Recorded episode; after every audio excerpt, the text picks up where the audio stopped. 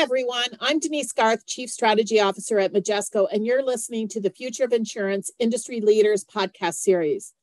Follow along as I interview the best and brightest leaders in the insurance industry and insurtech landscape to bring you the latest in digital transformation, innovation, industry trends, challenges, and opportunities, as well as next-gen technologies. We use our experience to anticipate what's next without losing sight of what's now. Stay tuned to find out your next now.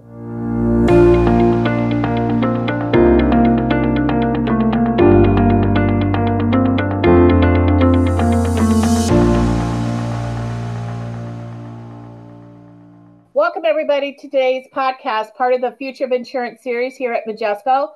I am thrilled today to have Patrick Bracewell, the chairman and C E O of Forge Insurance, and Brian Mancino, the Senior Vice President of Distribution, uh, joining me today. Welcome, gentlemen. Thanks so much for having us. Well, yes. Thanks for both of you uh, for Forge being a customer and a partner with Majesco. We're excited to be a partner. I always like to start it off. We're a small industry, and typically everybody kind of knows everybody at some point in time. But I find it really helpful, particularly for the new people moving into the industry, is to kind of get to know my podcast speakers. Pat, if you can first start, and then Brian, if it over to you to kind of give a little bit of background, your role, and who Forge is. Sure. I'll give you some sort of background on how I got to Forge, and it's a bit of a circuitous route. I graduated from college and went into sort of the, the financial services business, investment banking, and I was assigned to the insurance group, which at the time I thought was, you know, I was sort of angling for being dropped into the technology group, but, you know, the insurance group needed a body, and I actually found insurance to be super interesting. And so I was in the investment banking business for about seven and a half years doing sort of capital raising and M and A work, primarily for smaller commercial P and C carriers. And in that role, was introduced to the property casualty insurance business, built a nice, had some great client work. From there, was introduced to Forge, which at the time was called Amalgamated Casualty Insurance Company, and built a relationship with the then chairman and, and C E O, who uh, a guy, Fred Brewer, who's still on our board. And for a period of time, stepped into his shoes as chairman and C E O, have been sort of with the company since uh, two thousand eleven. Forge, we rebranded the company in conjunction with a corporate restructuring, which, which occurred in the first quarter of two thousand twenty-two. Amalgamated Casualty Insurance Company was a mutual insurance company, and we did what's called a mutual to stock conversion. So we converted Amalgamated from sort of its mutual structure, did a stock offering, and we're now a shareholder-owned company. And as part of that uh, corporate restructuring, we rebranded the company Forge. Uh, that ties into some sort of business goals, long-term business plan and goals that we have. Historically, Amalgamated was formed in nineteen thirty-eight, so it's been around, you know, over eighty years. Historically, we've always been in the commercial auto space, and historically, we focused on what's called the public auto segment, which is vehicles that transport human beings from sort of point A to point B. And that business has, you know, there's been a lot of changes, disruption, evolution, sort of in the sort of transportation space generally. We've actually begun sort of pivoting, and, and we'll get into sort of, you know, how Majesco and the partnership with Majesco plays into this, but we've begun pivoting from sort of the our traditional legacy business of public auto to, you know, sort of small business commercial auto, sort of artisan contractor, vehicles that are generally used as tools in the business, not so much, you know, sort of the sole revenue source in the business as they are in the public auto space. And there's some reasons for that, but that's some high-level background on, uh, you know, sort of how, how I got here on Forge generally. Brian, you want to take it? But I've known Brian for a long time. We met, we worked at the same investment banking firm uh, for a number of years. I've worked with Brian in various capacities uh, for quite a long time. Thanks, Patrick. Yeah, my background is I did a brief tour of duty in public accounting and then went to the same investment banking firm that Patrick worked at that really focused on middle market companies uh, with a specialty in finance and insurance. And then after four years there, I went to the buy side, which I thought would be a really complimentary career experience for me, and worked at an institutional investment manager. I spent a couple of years there and then learned that Patrick was beginning this opportunity at uh, what was then Amalgamated, and saw it as a great opportunity to learn more about insurance and have enjoyed the journey over the last ten years. So that's how I got here and known Patrick for a long time. And, and I think it's really been exciting taking the company from where we started ten years ago to the rebranding of Forge and really defining ourselves as an agent-friendly place to place small commercial auto business. Yeah, you guys have really been on quite an evolution and transformation from when you joined back in two thousand eleven. When we talked previously, going from DOS technology solutions to now the cloud, that transformation, you guys really had a very strong view about your strategy, your operating model, and that required a new technology foundation. Why don't you talk a little bit about that journey and how it is meeting today's customer and market needs, but more importantly, is going to help you guys create agility to adapt to the ever-changing needs in the market or the different types of risk. Absolutely. It's been an incredible journey on many levels, and technology is, it's been fascinating. So as you mentioned, yes, when I arrived in two thousand eleven, the company was on a DOS-based system. It was a small business at the time, doing about, you know, a little over three million dollars of premium a year. And, you know, the system was a functioning system, but it didn't have sort of the, the ability to, to scale. And so we did put in place a new technology system, which was sort of an upgrade from the DOS-based system. And then over the past several months, we've implemented the Majesco system. And I think as we think about the business, historically, our approach to sort of product design and underwriting, you know, the product design was relatively simple. The underwriting was a relatively sort of manual. There was a lot of sort of human intervention in the process. And I think as we think about sort of the long-term business plan, our product has evolved meaningfully, and we're pulling in data from external data providers. Sort of a lot of what had historically been the brain of an underwriter perhaps is now articulated in product design. And we needed a technology system that could facilitate a more sophisticated product design. As we think about building efficiencies, we're a smaller business, we're rapidly growing, but one of the core financial themes at the company is getting to scale. To do that, we need to be able to process more business with less people, or greater amounts of business with the same amount of people. You need sort of a technology platform that can allow you to do that. So some of that is product design, and obviously you need a technology system that can accommodate more complex product and rating design that allows through, over time, what we refer to as sort of straight-through processing. So reducing the amount of human intervention, the quoting process, the underwriting process, realizing efficiencies that way. So that's some of this. We think about the evolution of product design and technology systems at Forge. Those are sort of the key themes. And Brian, maybe if you want to touch on how the distribution channel, as we think about small business, commercial auto, it's a different distribution system and approach than we've had historically at the company. It's a broader group. There are different needs with that group, perhaps, than, you know, sort of legacy public auto business. Yes, I would say that when you look at our historic business, it was really a specialty business where we worked with people that had deep knowledge of transportation, and we kept the distribution tight. They were really frontline underwriting distribution partners. And as we look to build our business to expand and serve a much broader range of small commercial enterprises, we realized that that business was broadly distributed. It was held by independent agencies and of every shape and size. And the way to effectively communicate with them is having a technology system that is simple and easy to use, because an underwriting inbox is not a process that you can work with that, that works when you when you're talking about a high number of distribution partners relative to the staffing of your underwriting department. So technology was a, a key area that we needed to address in order to execute on the vision to build a broader, more diverse book of commercial auto, which is an amazingly broad line of business with, with quite a bit of complexity when you dig a little bit beneath the surface. One of the things when we talked, I was fascinated about was your comment of that all roads lead through technology.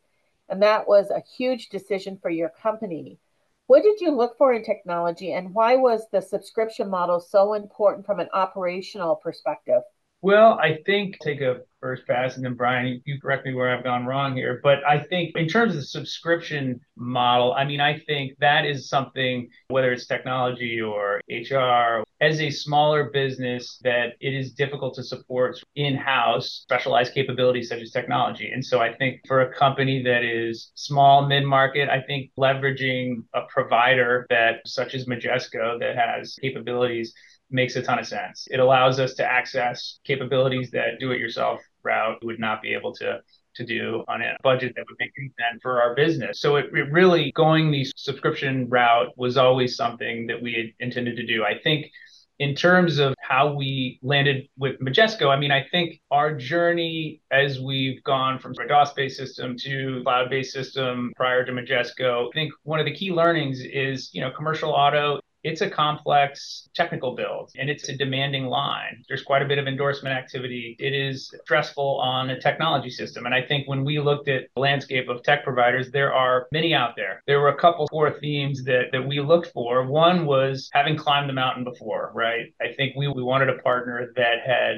specific, not only sort of done P and C, but had specifically done commercial auto and had done it at scale. I think the implication is that if you've done commercial auto at scale for a number of years, you've encountered from a technical standpoint, every possible permutation of transaction type. There's been presumably a lot of learnings along the way and sort of improvements to the technology platform. And so we wanted a partner that had sort of climbed the mountain, been there, done that, had done commercial auto at scale. It was where the experience was not going to be sort of a on-the-job training for the technical vendor. We've been incredibly impressed with Majesco. That was one of the things that was most impressive to us, was core capabilities in commercial auto. Yeah, and Brian, I know with your focus on distribution, one of the key areas of focus from a technology standpoint was creating ease of doing business for the agents and brokers. Why is that transformation in your new digital agent portal built on digital first, our Agent three sixty portal? Why was that so key, and what's been the feedback from your agents with regard to that? So I think with agents, and I'll get a little tactical here, but especially in small commercial business, many customers are on installment billing plans. While it seems like a given that any insurance company can accurately bill and invoice a, a policy, when you have lots of policy changes and lots of customers on installment plans, the billing complexity gets pretty high for agents to manage that, because ultimately they feel the burden and the weight of making sure that their insured clients are in good standing on their policies as the agent that has some E and O exposure uh, to protect their clients and, and make sure that they're following up. So the ability to have really solid billing system and also deal with the flexibility that is required when customers need certain changes was a key area on the agent front that we were looking to address. And the ability to have the automated underwriting rules in actual quote flow was an area that we really looked to Majesco to help us implement and execute on as a way that we could essentially triage what's coming in the front door rather than having an underwriter making that part of their process. So the cloud-based platform where we could make development changes relatively quickly and deploy underwriting rules in the policy system in a very short amount of time were key things that really gave us the confidence that this was a platform that we could build the future of our business on. Yeah, and one of the really important aspects, both for your customers and your agents, and also just for growth for Forge, one of the opportunities is really to be able to bring new products to market and to seek out new markets to drive that growth with a focus on speed to market. What are you guys looking at as new opportunities ahead for Forge around products and new markets? I think our Our primary focus right now is rolling this small business commercial product out. And I think the step two will be a, a geographic expansion, expanding the small business commercial auto product into additional states, which on the Majesco platform is a really, it's a pretty seamless process. There's ancillary coverage lines, things like inland marine, G L, that I think would over time fit nicely with the core product that we're rolling out right now. And again, I think it should be, from our view, I mean, the initial implementation was, was an incredibly professional and organized and smooth process. Certainly that would bode well sort of over time as we open up and expand into additional product lines. But Brian, anything to add? No, I think there's just a huge untapped opportunity for us in commercial law that is really right in front of us. And some of the things about Majesco that we really liked was the ability to get those states up quickly, because every state has their own unique little twist, whether it's municipal taxes in Kentucky or strange rental reimbursement requirements in Minnesota. There's a lot of state-specific detail that needs to be met, and Majesco has the ability to help us with that as a smaller company with a small product department. Um, having that expertise built into the system is, is really key. When we talked, there's a real misnomer, I think, for companies that are smaller, that may be more difficult for them to innovate. And I know that's another area. It kind of ties into the new products and markets, but it's that whole focus on innovation. Smaller companies can benefit from uh, platforms like Majesco's NextGen to really enable innovation and to take advantage of the R and D that we put into the product to bring new capabilities to market that you guys can leverage. What would you kind of say to other smaller companies about the opportunity to actually innovate, but do it in maybe a slightly different way rather than having departments of people who are innovating? Brian, you want to take a crack at this? Yeah, what I would say is on the innovation front, I, I think we've seen an incredible amount of innovation in the broader InsurTech ecosystem. And I think You know, coming from, you know, Patrick and I both come from a financial background. One of the things that we've seen play out in the last handful of years is the companies that have gone purely on tech and consumer focus have put the insurance and the risk management in the background as they focused on the tech and the tech experience. And I think it's important for it being a carrier and a risk-taking entity that we remember that we're risk takers first, and technology really is there to seamlessly enable us to take that risk for our insureds and our distribution partners. And so on the innovation front, what we really wanted was a company that had the core insurance fundamentals really well established and working, the foundations of insurance.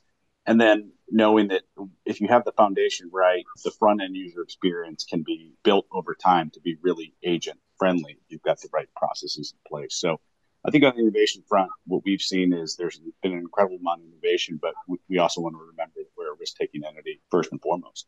Patrick, anything to add? No, I missed the question about what did you look for when you were doing the search for the technology vendor. And I touched on having climbed the mountain before. The other piece, which sounds kind of simple, but it's important, is we wanted to pick a partner that was financially sustainable. I think it's important. I mean, these are sort of technology implementations are, they're massive undertakings. They consume a lot of financial and other resources. It's a lot of work. And it's something that you really, you know, I mean, our hope is this is a long-term partnership. And I think one of the things that we liked about Majesco is it's a rule of forty SaaS business. It's profitable. It's self-financing. It's, it's not dependent necessarily on the whims of the capital markets and, and venture capital, which can come and go. So I think that was sort of a really important piece for us. It's a marriage in many ways. We wanted to make sure that we were had a partner that would be around and providing the same quality and level of service in the future that they were today. So that was just, I forgot to mention that earlier, but that is a, another incredibly important piece. And that kind of leads into something else that we talked about. Obviously, you've got a partnership, and I know you've got partnership with others, part of that ecosystem aspect. Any kind of transformation initiative and the ongoing focus of making sure that you are continuing to kind of innovate and to add new capabilities out there really requires, I think, a different kind of relationship from, say, ten, twenty years ago, where it was a vendor and an insurer. It's really about a partnership today. What kind of expectations and what kind of relationship aspects are most important that you could kind of share with the audience? And what do you think makes it work?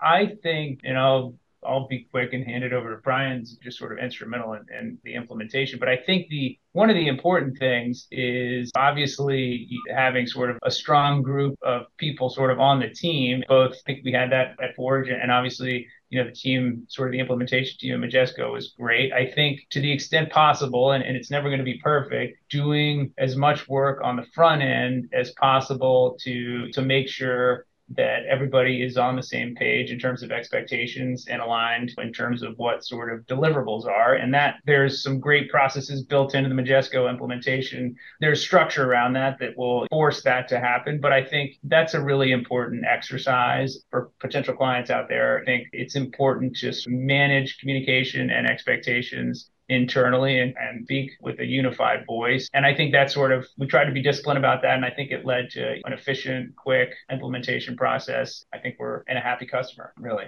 I think one of the things that we were most excited about was knowing that Majesco had already had business relationships and, and dance with the, the key vendors in commercial auto. So LexisNexis, I S O, Veris, Polk, all the people that we knew had their own specific technical requirements to integrate. We knew that the main pipe was already connected to those data vendors into the Majesco Eco Exchange, and that the amount of effort it would take to turn it on in our company's specific environment was going to be accelerated. So knowing that we were one carrier among many very strong commercial auto companies on the Majesco platform, we also felt confident that future data integrations that would be important to our business would also be important to other Majesco commercial auto clients, and, and would likely end up in the Eco Exchange, which would accelerate our ability to implement those into our, our process and system. You guys have really done an amazing job. As a smaller insurer, you've got some really amazing experience on this legacy transformation journey that you've been on. I mean, going from a D O S system, you know,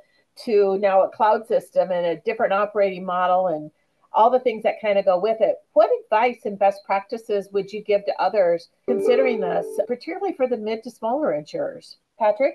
Well, I would go back to kind of the two comments I'd made before. As picking a technology partner that's going to be sort of your full stack insurance technology provider, I mean, that is that's probably one of the most important decisions a company can make. It has implications up and down the organization, and if done correctly, it can be a real sort of transformational thing. And I think you want to minimize, it's a large investment financially and investment of time. You want to minimize surprises. So I think, you know, again, sort of going back to, I think, picking technology provider that sort of can demonstrate capabilities in your specific line. In our case, commercial auto, it's got some complexity that other P and C lines don't have. When we did demos, when we're doing a demo with Majesco, for example, I mean, we are looking at a commercial auto module in a system, not a PowerPoint presentation of here's what it would look like. I mean, the demos were, we were sort of hammering away on an actual fully built I S O-based commercial auto system. You know, so that was super important for us. And I think for anyone sort of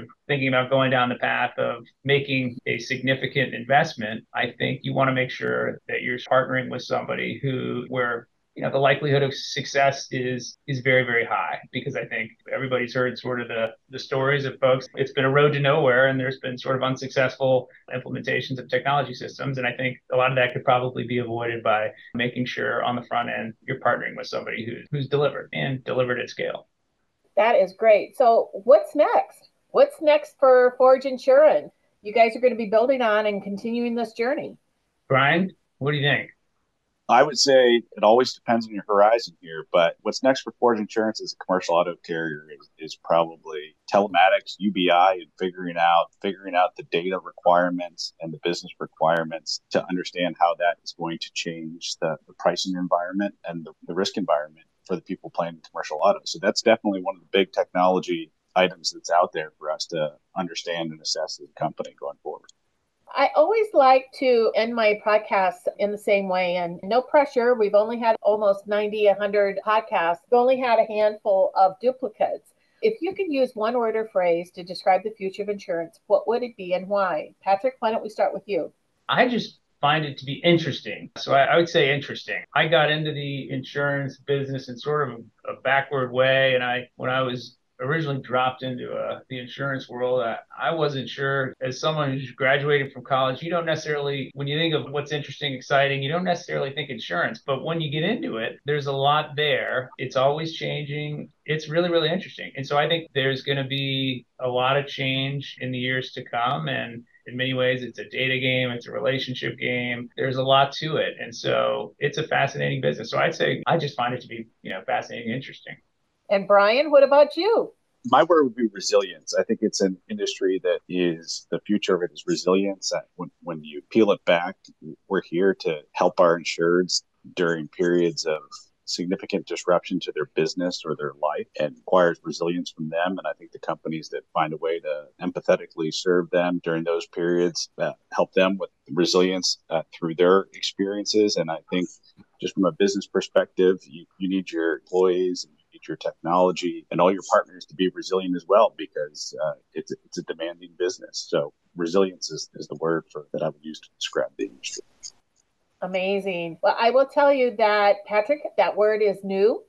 And I'd have to double check, Brian, but that may be new as well. So you guys did great. All right. Well, it has been a great conversation, and I think very much an inspiration, I think, for a lot of the smaller insurers, mid to smaller insurers, that they can do this. It just needs strategy. It needs a focus on what your business model is going to be, and then the right technology. And if you've got the right people around you, you can, you can accomplish great things. And you guys are, I'm looking forward to the things that you're going to accomplish next, and the, the new innovations that you're going to bring out to market with some products for your customers, for the agents and brokers to support you. So amazing, amazing journey. Thanks, guys, for today. Thanks. Thanks so much for having us. We appreciate it. Thank you. That's it for this week's episode of Future of Insurance Industry Leaders podcast. Subscribe to our market-leading podcast series available wherever you get your podcast from. Thank you for listening, and be sure to tune in the next time.